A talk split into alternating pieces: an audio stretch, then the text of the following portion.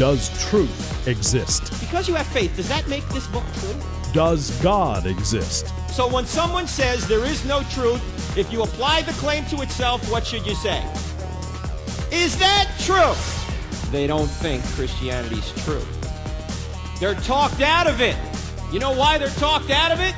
Because they've never been talked into it. Cross-examining skeptical and atheistic views. Welcome to Cross-Examined with Doctor Frank Turek. Is your God too small? J B. Phillips, a number of years ago, wrote a book called Your God is Too Small. What did he mean by that? We're going to get into it today. I'm not really going to go over his book per se, but I have some thoughts on this issue. In fact, I think your God is too small if, number one, you can't understand why Jesus is the only way. Number two, you think God agrees with you on all moral issues. And number three, you can't imagine why God would let bad things happen, especially to you. Your God is too small if you can't understand why Jesus is the only way. If you think God agrees with you on all moral issues and you can't imagine why God would let bad things happen, especially to you. Now, why am I saying that? Well, let me talk about Jesus being the only way. When I got out of college, I went right into the Navy. I was a naval R O T C student, and so I went into naval aviation. I was down in Pensacola, Florida, doing training to become a navigator in aviation in the Navy. And then I moved on to Sacramento, California for more training. And along the way, I met the son of a Methodist minister. And I always knew, I always knew there had to be a God. I just didn't know who Jesus was, and I had a lot of questions for this Methodist minister. So one Sunday morning in March of nineteen eighty-five, I was sitting in my apartment with my roommate, who happened to be the son of a Methodist minister, and we had started going to church together, and I had a lot of questions for him. And uh, that morning, I remember asking him, Mark, do you really think Jesus is the only way? I mean, that really seems kind of narrow. And he said, well, Jesus said, I am the way, the truth, and the life. No one comes to the Father except through me. That's all he did. He gave me a Bible verse. He didn't try and, and logically tell me why, or philosophically tell me why, or theologically tell me why Jesus was the only way. He just quoted a Bible verse and said, I believe it. I said, Mark, I think that's really narrow. I asked him a couple other questions, and then finally we looked, I looked down at my watch and I said, well, if we're going to go to church, we better get going. And we didn't know where the church was. We were, this is the first time we were going. We were going to a place called Sunrise Church, and we hadn't been there. So we got in my car, and uh, we're about to head down to the highway, Highway fifty there in Sacramento. And I'm driving, and uh, Mark says, I think Sunrise Avenue, where this church was, is west. And I said, Mark, I think it's east. Now, keep in mind, we're both being trained as navigators.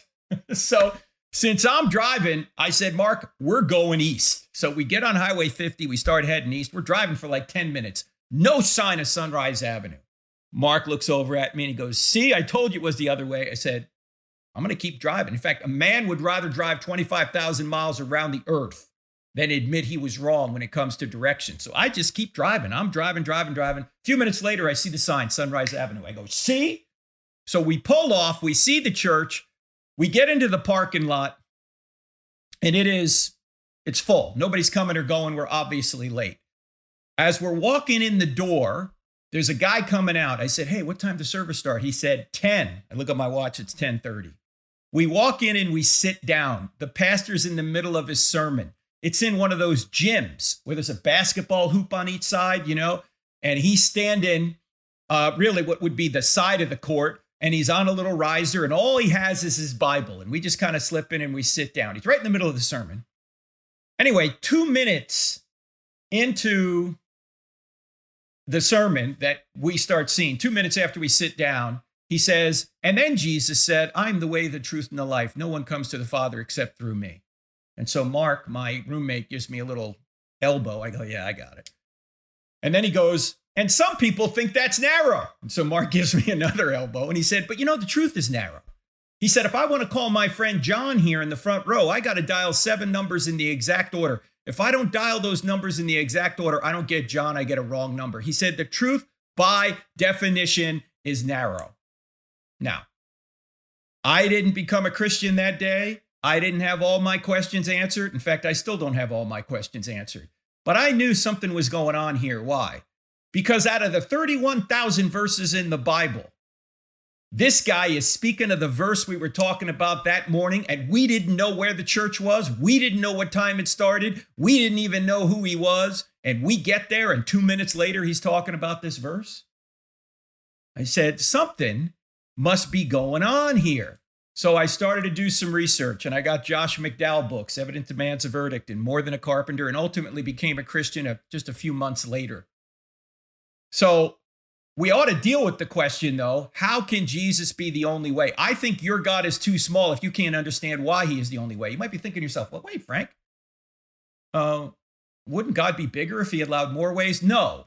Why? Well, let's get into it.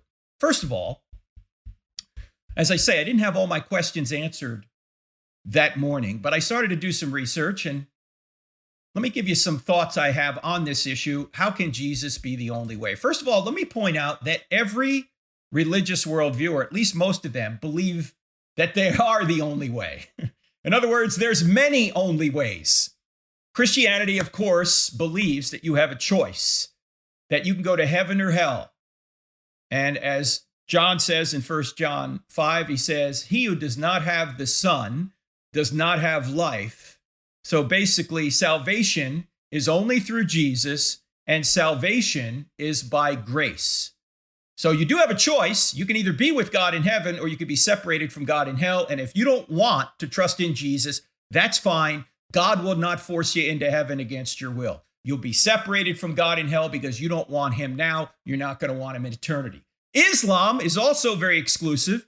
It also believes you have, ha- you have a choice, and it's either paradise or hellfire. Uh, according to the to uh, the Quran, Surah five eighty-eight, unbelievers will be inmates of hellfire. So salvation isn't by grace here. It's by works or jihad. The only way you can ensure you're going to be saved in Islam is to die in jihad. Otherwise, it's totally up to Allah whether your good works outweigh your bad works. But Islam, like Christianity, is exclusive. It believes there's only one way. It's through good works and becoming a Muslim, whereas Christianity is, it's not good works, it's just accepting Christ as your savior. By the way, Hindus are exclusive too. They don't think you have a choice. They think everyone is subject to the law of karma and trapped in reincarnations or ultimate absorption into Brahman. Everyone believes that, uh, or every, every Hindu, or most Hindus, believe you really don't have a choice. You're just subject to the law of karma. Now, obviously, the, the, your behavior will determine where you wind up in the next life, so you have a choice in that respect, but it's exclusive. It's saying this is the truth. Buddhism, same thing. You don't have a choice. Everyone's subject to the law of karma and trapped in reincarnations, or until you're ultimately extinct, which is what they call nirvana. Now, by the way, it would seem to me that these Eastern worldviews, Hinduism and Buddhism, would require a theistic God in order to work. Why? First of all, you'd need a moral law to say, well, are you doing really good or are you doing really badly? That requires a moral law, and that requires a moral lawgiver. That requires God, his nature, to say this is good and this is bad. Secondly, you would need somebody like God in order to know who does what and then have the power to put them in the next life. I mean, how, how is this reincarnation thing happening unless there's a mind behind it whom deci- who decides, okay, you were good in this life, and so you're going to be better in the next life, and you weren't so good in this life, so you're going to suffer in the following life. You would need a being like God in order to pull that off. No extra charge for that. Atheism doesn't think you have a choice either. Why? It's exclusive. Everyone will cease to exist. And pluralism, the idea that everybody goes to heaven, that's compulsory heaven for everyone. You don't have a choice there either. All of these viewpoints are exclusive. Christianity is exclusive.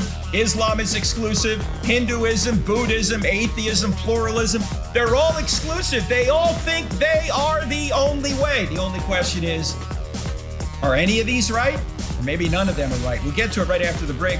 You're listening to I Don't Have Enough Faith to Be an Atheist with Frank Turek on the American Family Radio Network. We're back in two minutes. Don't go anywhere.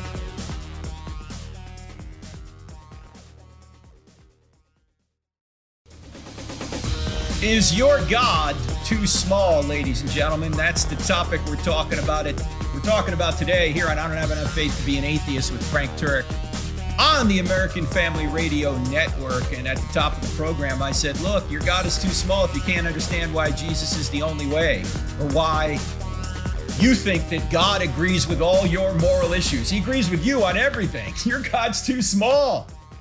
Or your God's too small if you can't imagine why God would let bad thing ha- bad things happen, and especially bad things happen to you. And so we've been talking about why, ge- why Jesus is the only way. And I pointed out that just about every other religious worldview believes that they are the only way. Now, the Baha'is think it doesn't matter which way you come in, you're going to get to God. The problem is they think they're right, too. They think that everybody, anybody who disagrees with them is wrong. So they're still exclusive in that regard. But look, sometimes there's only one way to get something done. Like, for example, there was only one way we were going to kick the Nazis uh, out of France, and that was to land at Normandy, or land on D-Day on the, on the French mainland. If we didn't do that, we probably never would have gotten, at least not in the near term, we never would have gotten the Nazis out of France and then ultimately won the war. Sometimes there's only one way out of a building. There were heroes that went into the Twin Towers on nine eleven, and they told people this is the one way out. You want to take another staircase? It's already got debris in it. Be my guest, but you're not going to get out. This is the only one way to get out. Follow me. Sometimes there's only one way to save your, your friends. Petty Officer Michael Monsoor, the United States Navy SEAL that dove on a grenade on September twenty-ninth, two thousand six, had only one way he could save his friends. The grenade was right there in front of all three of them, and he didn't have time to throw it back. He could have saved himself by leaping through a doorway behind him, but if he had done that, his two Navy SEAL teammates lying on the roof would have died. So his one way to save them was to jump on the grenade himself. Of course, Jesus metaphorically did the same thing for us. There was one way that a perfectly just God couldn't allow unjust people to go unpunished, and that is he takes the punishment on himself. That's why Jesus is the only way. That's why Jesus is the one way. And Paul unpacks this in the great book of Romans. We're going through the Romans right now uh, on our online course. It's just my favorite book, I think, in the entire Bible. It's so theologically rich. But Paul says in Romans three twenty-six that God is just and the justifier of the one who has faith in Jesus. Why is Jesus the only way? Because God is so infinitely just that he can't allow sin to go unpunished. So if he wants to allow sinners to go unpunished, what does he do? He takes the punishment on himself. That way, he's just and the justifier. He remains just because he punishes sin, and he's the justifier of sinners by saving us and or saving us from the punishment that we actually deserve, because he takes it on himself. So that's why Jesus is the only way. Now, when you bring this topic up, of course, people are going to say, well, what about those that have never heard? Now, notice, by the way, this is a moral question. And we unpacked this, I think, about six months ago on a program, uh, somewhere around October, November. You can go back on our app, the CrossExamined app, and uh, look up the program. It is titled, I think, What About Those That Have Never Heard? So we go into more depth there. I'm going to give you a brief answer here. Notice this is a moral question. Why do I say it's a moral question? Because it's somehow implying that God would be immoral if he doesn't get his gospel to everyone. And so it seems to shrink the love of God. Because if there are people out there who have never heard, then at least theoretically, if they had heard, maybe they would have believed and they would have been saved, but they didn't hear, so they're they're lost according to Christianity. But first, let me point out that there is no one out there that's never heard. Everyone has heard of a moral creator through creation and conscience. Everybody knows there's a creator, and everyone knows he's moral. You don't need the Bible to know that. In fact, the Bible even teaches you don't need the Bible to know that. Romans chapter one and Romans chapter two talk about that. His invisible qualities are clearly seen, so that men are without excuse, and that the Gentiles are not of the law of the law written on their hearts. Everybody intuitively knows right and wrong. And they know that there's a creator who has established right and wrong. And they also know that they haven't lived up to it. Now, So there's no one out there who's never heard of God. Everyone, there's many people out there who have never heard of Jesus, but there's no one out there who has never heard of God. Now, what does the Bible teach? The Bible teaches that if people seek God through the light they have, and that's natural revelation or general revelation, that's the information you have about God without any reference to Scripture. You get it through nature. You get it through conscience. The Bible says that if, if you seek God, he will get you the light you need in order to be saved. He is the rewarder of those who diligently seek him. So if you take a step toward the light that you already have, God will get you more information so you can be saved. It may come through a missionary. It came. It may come through a radio broadcast like this one or a podcast. It may come through a dream or a vision.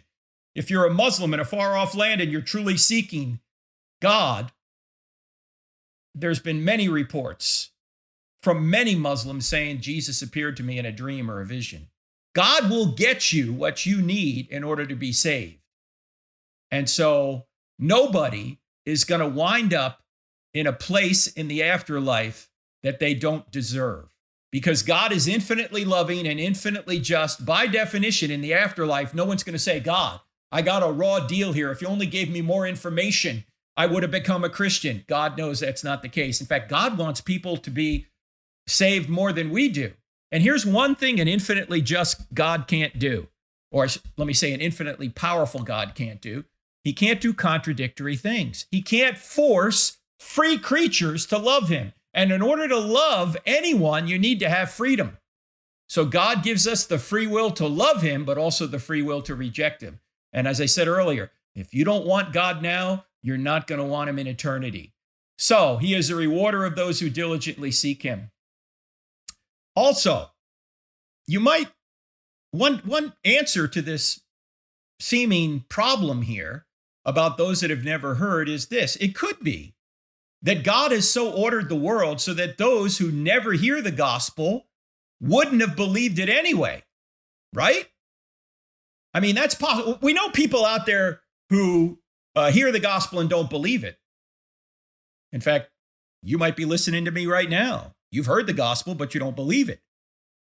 But it could be that those that never hear the gospel wouldn't have believed it anyway. And I get this from the Apostle Paul in Acts chapter seventeen when he's talking to the Athenians, who are not Christians, obviously. He says this in Acts chapter seventeen, verse twenty-six, "From one man God made every nation of men, that they should inhabit the whole earth. And he determined the time set for them, and the exact places where they should live. God did this so that men would seek him and perhaps reach out for him and find him, though he is not far from each one of us." And then he goes on and say, he goes on to say that in him, in Jesus, we live and move and have our being.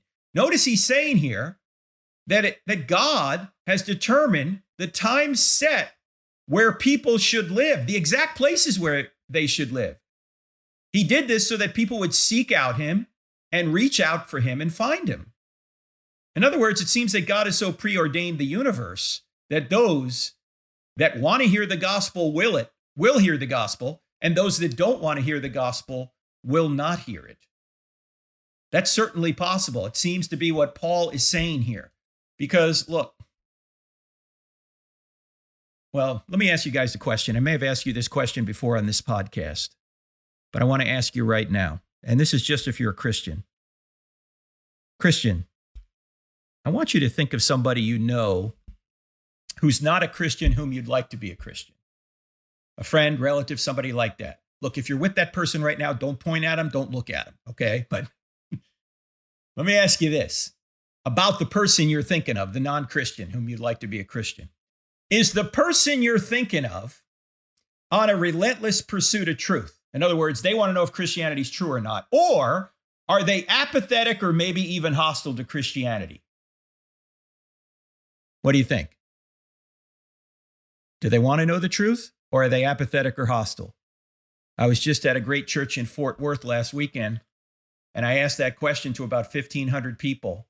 When I ask, how many people that you're thinking of right now, uh, or the person you're thinking of right now, are they on a relentless pursuit of truth? The person you're thinking of right now?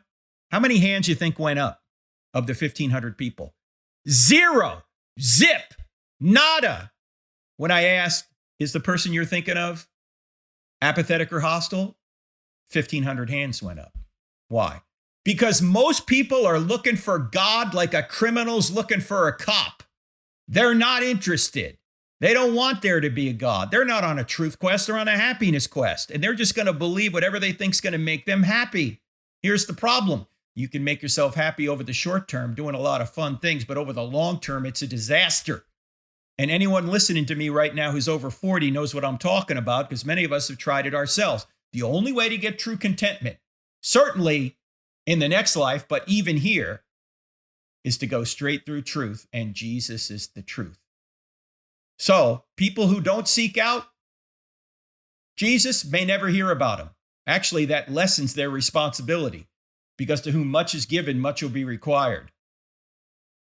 So Jesus is the only way, because that's the only way God can remain just and be the justifier. And those that don't want to believe in him, that don't want to trust in him, won't be burdened with being in his presence for all eternity. They'll be separated from him. That's what hell is. So Jesus is the only way. And that's because God is bigger than you think. You say, what do you mean by that, Frank? What do you mean God is bigger than you think? Well, I'm going to get to that right after the break. Before I do, for those of you who've been listening to this podcast for quite a while, uh, you know we cover a lot of issues here. A lot of them are apologetic issues. Some of them are cultural issues. And much of what I've learned about these issues, I learned at Southern Evangelical Seminary, S E S dot E D U. Uh, I'm a graduate of S E S. It's here in Charlotte, but it doesn't matter where it is now because everything's online. COVID has really pushed everything online.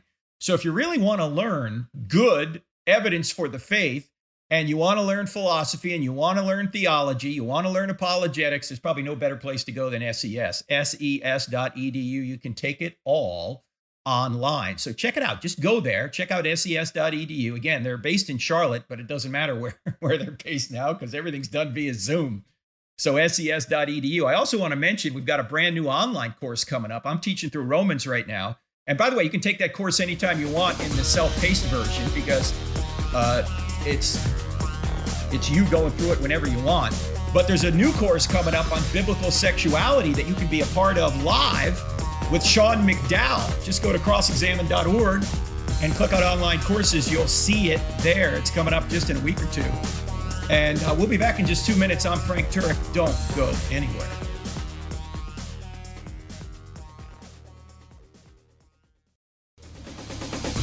Your God is too small if you can't understand why Jesus is the only way. And if you think God agrees with you on all moral issues, your God is too small. Now, why do I say that? I say that because God is beyond us morally than what we could ever imagine. And in order to explain this, we have to go to the Ark of the Covenant. You know the Ark of the Covenant.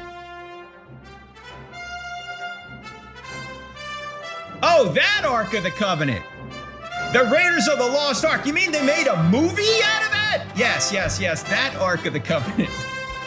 The Ark of the Covenant. The Indiana Jones Ark of the Covenant. That's in the Bible? Yeah, dude, it's in the Bible. Yeah. That came from the Bible, ladies and gentlemen. The Ark of the Covenant. I bet you didn't know that. All right. Well, what happened with the Ark of the Covenant that um, is, is, is really disturbing? Other than the fact that the Ark of the Covenant they carry into battle, and of course they would win every battle with that, and that seemed to be a little bit odd. But there's an event that occurred in Second Samuel six that will help us understand how God is morally different than we are. And uh, if you would, if you got a Bible, go to Second Samuel chapter six, because we're going to take a look at this. Something dramatic happened in Second Samuel chapter six, when David is trying to transport the Ark of the Covenant back toward Jerusalem. And as you know, they used to have to transport the Ark by putting poles through it. And they would carry the Ark, and only certain people could carry the Ark, by touching or holding onto these poles. They were not permitted to touch the ark. The ark was holy, and holy means separate. So you couldn't touch the ark without dying. The ark was a holy object. You know, the Ten Commandments were in the ark, and so they couldn't touch the ark. So they would carry this ark when they transport it very carefully by putting poles through it. And so that way they could transport it without actually touching it. Well, David, for some reason, decided that he was going to transport this, uh, this ark on the back of oxen rather than transport it in the proper way by priests carrying it through these poles. And it kind of reminds me of what happens when a couple of guys decide they're going to transport a mattress, you know, and they're going to put it on their, you know, their nineteen eighty-five Buick Electra, and they're going to put the mattress on there, maybe tie it off with a little rope. But as they're driving, you know, they're going to have their hand out the window holding the mattress like, I got this, man. I got this. Don't worry. This mattress is going to stay on the car because my hand's holding it up. Now, that's not, it's holding it to the roof. That's not obviously the proper way to transport a mattress, and it's not the proper way to transport an ark by putting it on the back of oxen, but David does it anyway. And here's what happens.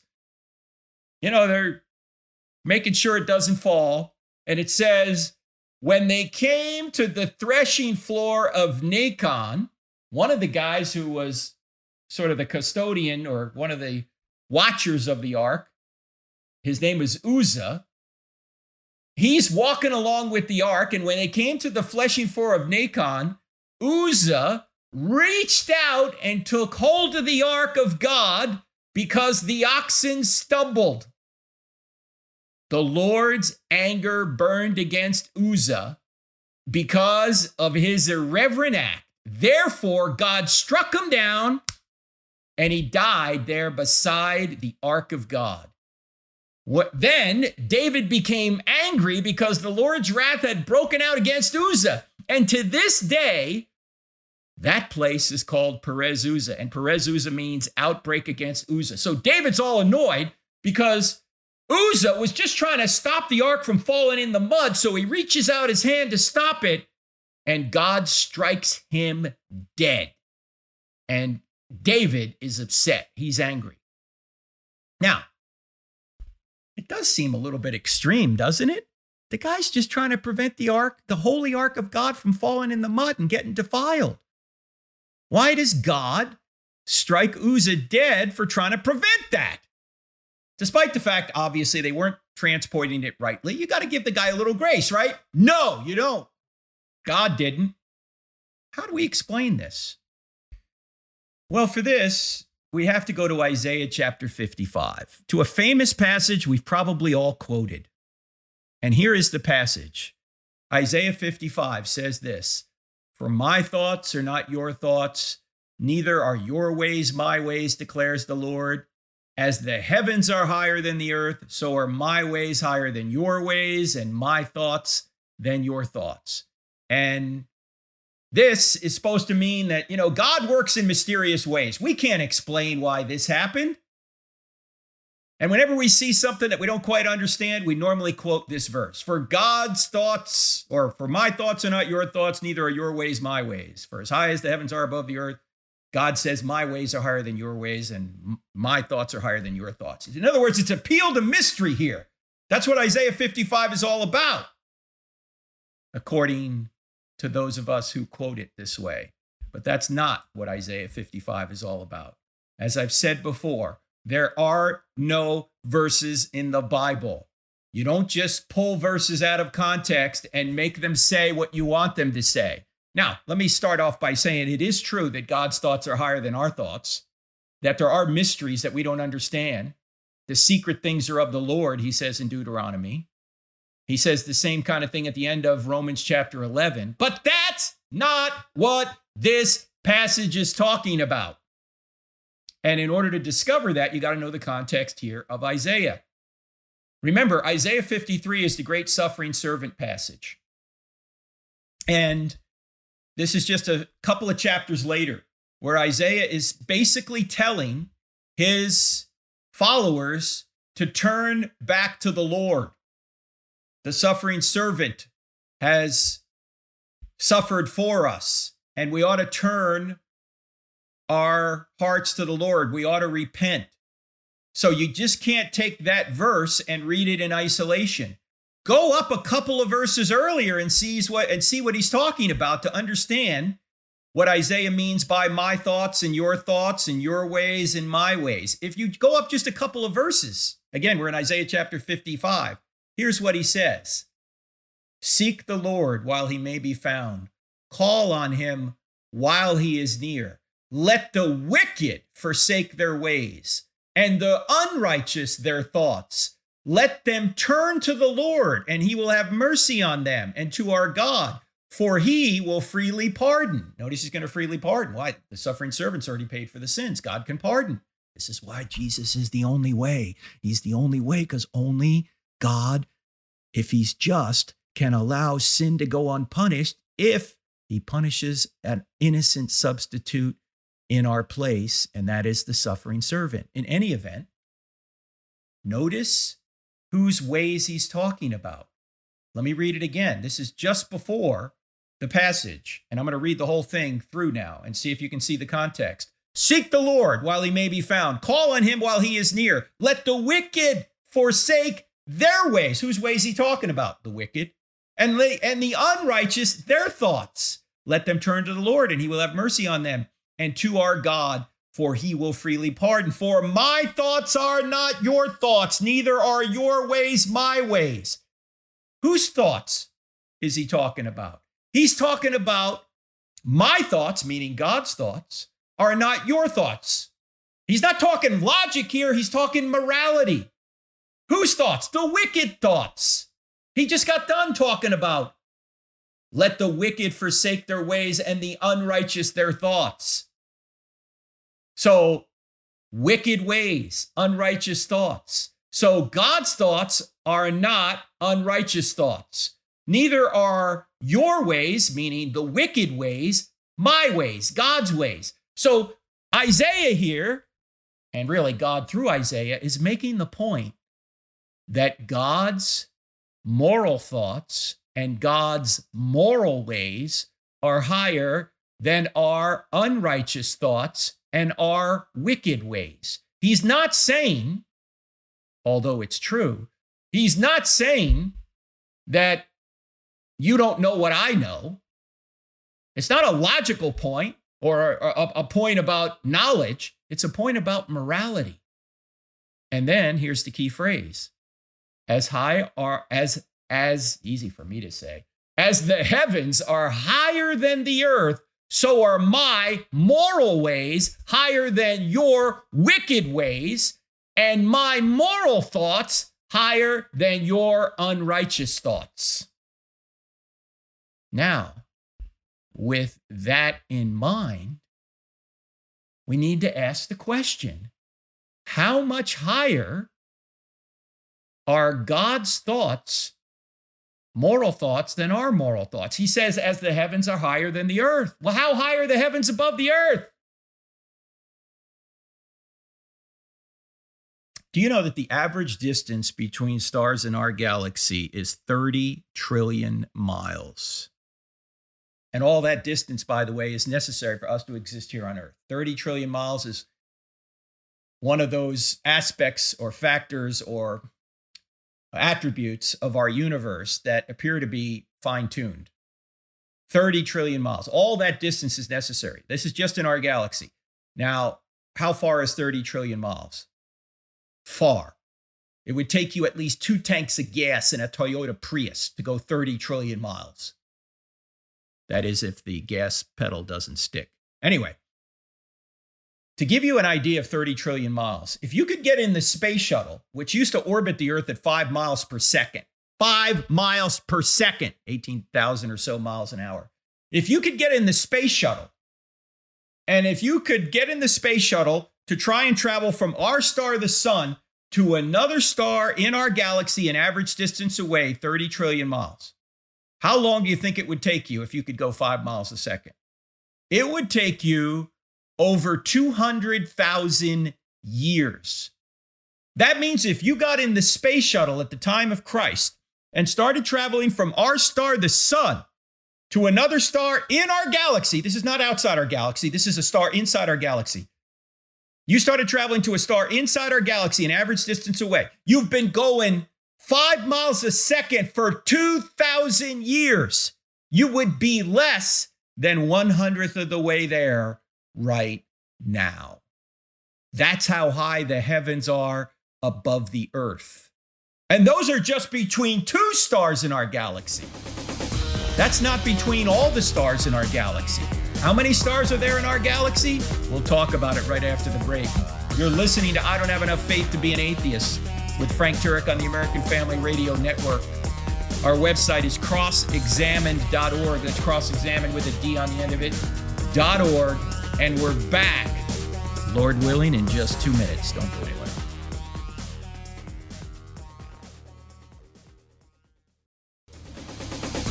In addition to taking classes at Southern Evangelical Seminary, S E S dot e d u, or classes through cross examined dot org, click on cross examined dot org and then online courses, you'll see them there. If you really want to learn how to do this in a very hands-on way, how to present evidence for Christianity and then answer questions, particularly hostile questions, you ought to come to the Cross-Examine Instructor Academy, C I A, this year. It's going to be out at our friend's church, the great Jack Hibbs. His church is called Calvary Chapel Chino Hills in Chino Hills, California, just a little bit east of Los Angeles.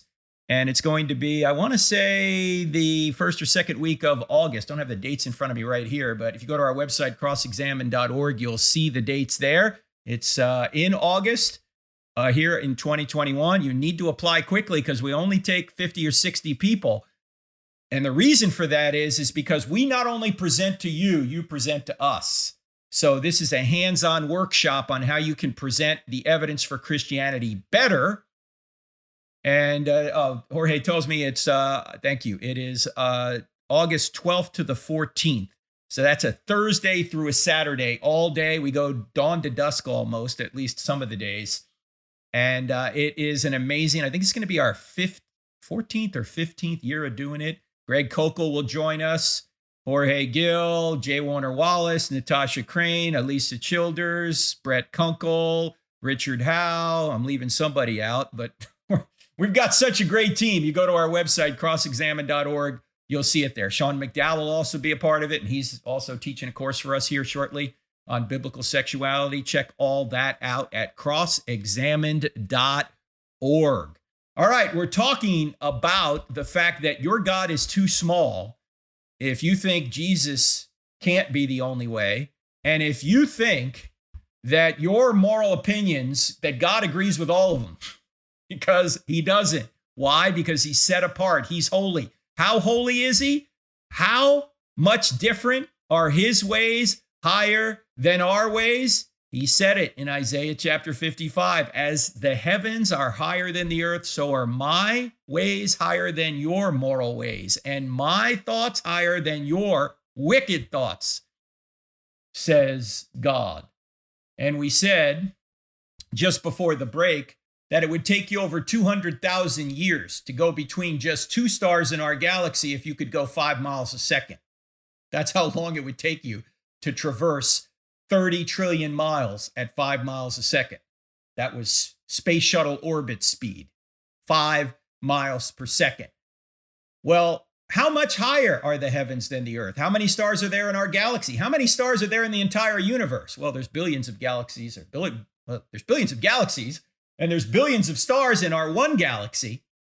But folks at the University of Hawaii recently did some research. And here is their estimate for the number of stars in our universe. Are you ready?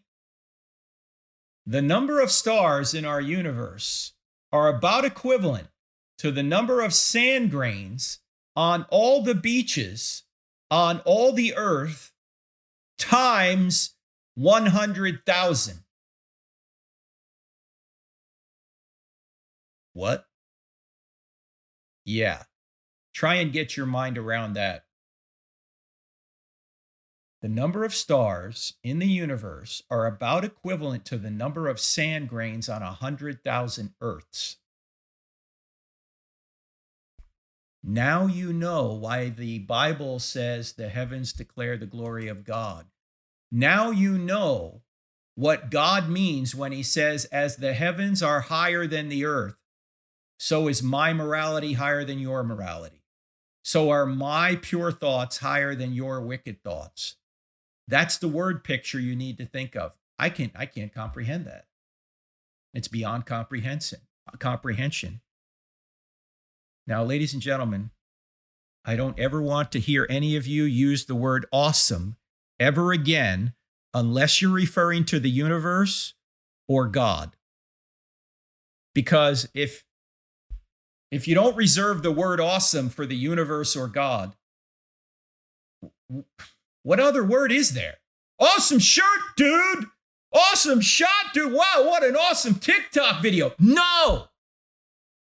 What's awesome is a God who created and sustains stars on a hundred thousand earths, or stars equivalent to sand grains on a hundred thousand earths. The God that created and sustains all that is the same God whose divine nature is the divine nature that created and sustains all that, and the divine nature that is what we call good. And any deviation from that nature is what we would call evil. So if you think that God agrees with you on everything morally, you don't understand who God is. And this is the lie of progressive Christianity, which, as I've said before, is not progressive and it's not Christianity. Because whenever you're disagreeing with God, you're not being progressive, you're being regressive. And whenever you're disagreeing with Jesus, you're not being a Christian, you're being a non-Christian. So stop calling yourself a progressive Christian, because you're not. You're not progressing, and you're not Christian when you're disagreeing with God or when you're disagreeing with Jesus. So when Uzzah put his hand out to stop the ark from falling, he didn't realize that his hand was more wicked and more filthy than the dirt. Do you know that the dirt does what God tells it to do? But you don't. The dirt is controlled by natural forces that God put into place and sustains, and the dirt does what he wants it to do. But we don't. Uzzah thought he was holier than the dirt. He isn't. He wasn't. Neither are we. But there's a way out, and that way out is through Jesus. You say, well, Frank, look, I'm a good person. No, you're not. Neither am I. Oh, you might be good compared to somebody that you can think of who's bad, like, oh, Frank, I haven't murdered anyone. Frank, I haven't raped anyone. You know, we're only good by using the standards of bad people. Oh, sure, maybe you're better than them, but you're not good, because you're a sinner, I'm a sinner, we're all sinners. We've all fallen short. Even if we could live a perfect life from here on out, that doesn't change the fact that we're already guilty of sin. In fact, Jesus had a teaching regarding people claiming to be good. You remember when he met with the rich young ruler, and the rich young ruler said, "Good teacher." And Jesus stopped him. He said, "Why do you call me good? There is none good but God alone." So if you're claiming to be good, you're either lying or you're claiming to be God, because there's none good but God alone. That's what Jesus said. In fact, he was getting the rich young ruler to realize the implications of calling Jesus good. It meant he was basically calling Jesus God, because that's who Jesus was. There is none good but God alone. He wasn't denying that he was good. He was just claiming there is none good but God alone, that is, I am God. So anyone who claims they're a good person is disagreeing with Jesus, and it's never a good place to be. Disagreeing with Jesus, that is. So there is none good. There is none good but God. So no, I'm not good, you're not good. We're only good when we compare ourselves to people who are worse, but that doesn't mean we're good. It just means we may be better than somebody else. And there's got to be a standard beyond us by which we could even make such a judgment that, well, I'm better than so-and-so. As C S. Lewis famously said, I'm paraphrasing, he said, the moment you say that one set of moral ideas can be better than another, you are in fact measuring them by a standard outside of both of those ideas. But the standard that measures two things can't be one of the two things you're measuring. In other words, there has to be a real morality outside of our own ideas of what morality is in order to say, well, I, I behave better than somebody else. There has to be an ex- a standard external to both of us. In order to say that Mother Teresa was better than Hitler, you have to have a standard outside of Mother Teresa and Hitler to say Mother Teresa was better. We're not saying Mother Teresa was perfect. Mother Teresa, the Catholic nun who served the poor most of her life in Calcutta. Hitler, the murderous World War Two dictator who murdered at least six million Jews. We're saying that Mother Teresa was better than Hitler because we know there's a standard beyond both of them. And that standard is God's nature. And that standard is a lot more moral than we think. It's higher than the heavens are above the earth. So your God is too small if you think he agrees with you on everything. I'm reminded of what Abraham Lincoln said during the Civil War. Someone asked Lincoln, do you think God is on our side? And Lincoln said, that's not the question. The question we ought to be asking, are we on God's side? Yeah. God is not on your side. Hopefully you're on God's side because God is the standard. We're not. As high as the heavens are above the earth, are my thoughts higher than your thoughts? You know what else he said? In Psalm one oh three, he said, for as high as the heavens are above the earth, so great is his love for those who fear him. As far as the east is from the west, so far as he removed our transgressions from us. Yes, God is so infinitely just that we're unholy compared to him. But he's also so infinitely loving that he has removed our transgressions from us as far as the east is from the west, because he loves us that much as well. And he's done that. He's removed our transgressions through Christ. So by trusting in him, you not only have your sins forgiven, but you're given his righteousness. So if you don't understand how awesome, truly awesome God is, you might not understand why Jesus is the only way. You might not understand that Jesus might not agree with you or God might not agree with you on everything. Because we don't understand the greatness and awesomeness of God. All right, friends, great being with you. I hope this was helpful. Lord willing, we'll see you again next week. Check out our website, cross examined dot org, cross examined with a D on the end of it, .org. And don't forget to download our free app, two words in the App Store, cross examined. Lord willing, see you next week. God bless.